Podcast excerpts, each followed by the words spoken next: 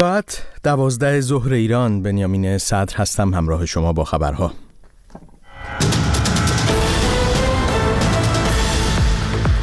سنتکام میگوید حمله حوثی‌ها به کشتی روبیمار لکه‌ای نفتی به وسعت 29 کیلومتر ایجاد کرده است. صدها زندانی در زندان ارومیه با اشاره به آزار و اذیت‌ها خواهان برکناری رئیس این زندان شدند. در دومین سالگرد تهاجم روسیه به اوکراین، آمریکا بیش از 500 شخص و نهاد را تحریم کرد.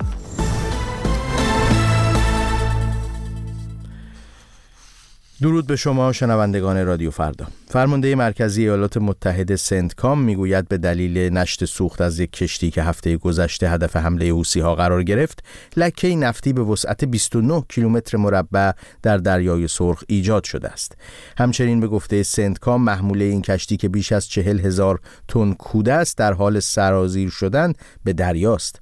کشتی روبیمار متعلق به بریتانیا 29 بهمن هدف حمله شورشیان حوثی قرار گرفت و پس از تخلیه خدمه در حال حاضر آب در حال نفوذ به آن است. سنتکام هشدار داد که حمله‌های حوثی‌های تحت حمایت جمهوری اسلامی علاوه بر ایجاد مشکل در کشتیرانی تجاری، به تهدیدی برای محیط زیست، صنعت ماهیگیری و واردات مواد غذایی هم تبدیل شده است. به گزارش منابع حقوق بشری بیش از 800 زندانی در زندان مرکزی ارومیه با اشاره به افزایش خودکشی زندانیان به دلیل آزار و اذیت‌ها خواستار برکناری پیمانخانزاده رئیس این زندان شدند. این زندانیان در نامه سرگشاده خود با تاکید بر آزارهای مسئولان زندان که شرایط حبس را غیرقابل تحمل کرده، از جمله به یکی از خودکشی‌های اخیر در این زندان اشاره کردند. امیر شهبازی که در زندان مرکزی ارومیه محبوس بود، 27 دی‌ماه پس از اقدام به خودکشی جان باخت و بنابر نامه زندانیان او در یادداشت خودکشیش به آزارهای رئیس زندان و مسئول خوابگاه پرداخته است. دستگاه قضایی جمهوری اسلامی واکنشی به نامه این زندانیان نشان نداده.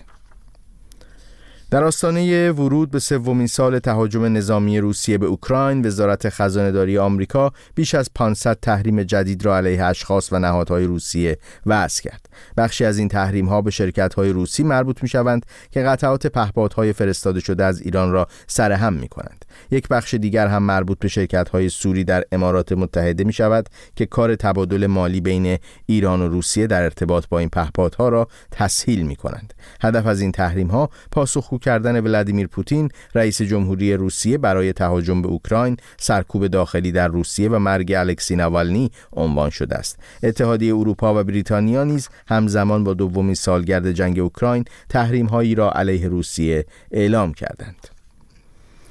اما گروه اقدام مالی FATF جمعه اعلام کرد که جمهوری اسلامی ایران به دلیل عدم تصویب کنوانسیون‌های لازم برای مقابله با پولشویی و تأمین مالی تروریسم همچنان در فهرست سیاه این گروه است. لوایح مربوط به FATF به تایید شورای نگهبان نرسید و مجمع تشخیص مصلحت هم در سال 99 با بررسی دوباره آنها مخالفت کرد. مخالفان گفتند در صورت تصویب این لوایح، کمک‌های مالی جمهوری اسلامی به گروه های نیابتی همچون حزب الله لبنان با مشکل مواجه می شود. FATF همچنین اعلام کرد که امارات متحده عربی از فهرست خاکستری این نهاد بین المللی خارج شده است. و اینکه گفتگوهای مربوط به آتشبس غزه و تبادل گروگانها جمعه در پاریس با حضور مقام‌هایی از آمریکا، اسرائیل، قطر و مصر آغاز شد. در این گفتگوها رئیس سازمان CIA، نخست وزیر قطر و رئیس سازمان اطلاعات مصر حضور دارند و به گزارش خبرگزاری رویترز، رؤسای موساد و شین بت که از طرف اسرائیل به پاریس رفتند، گفتگوهای جداگانه‌ای را با آنها آغاز کردند. بنابراین گزارش گفتگوها با خوشبینی محتاطانه آغاز شده است و وقفه قبلی در جنگ غزه که از حدود 3 ماه پیش و به مدت 6 روز برقرار بود، در این گفتگوها بررسی خواهد شد. سپاسگزارم از همراهیتون با این بخش خبری رادیو فردا. همچنان با ما بمانید، باز خواهیم گشت.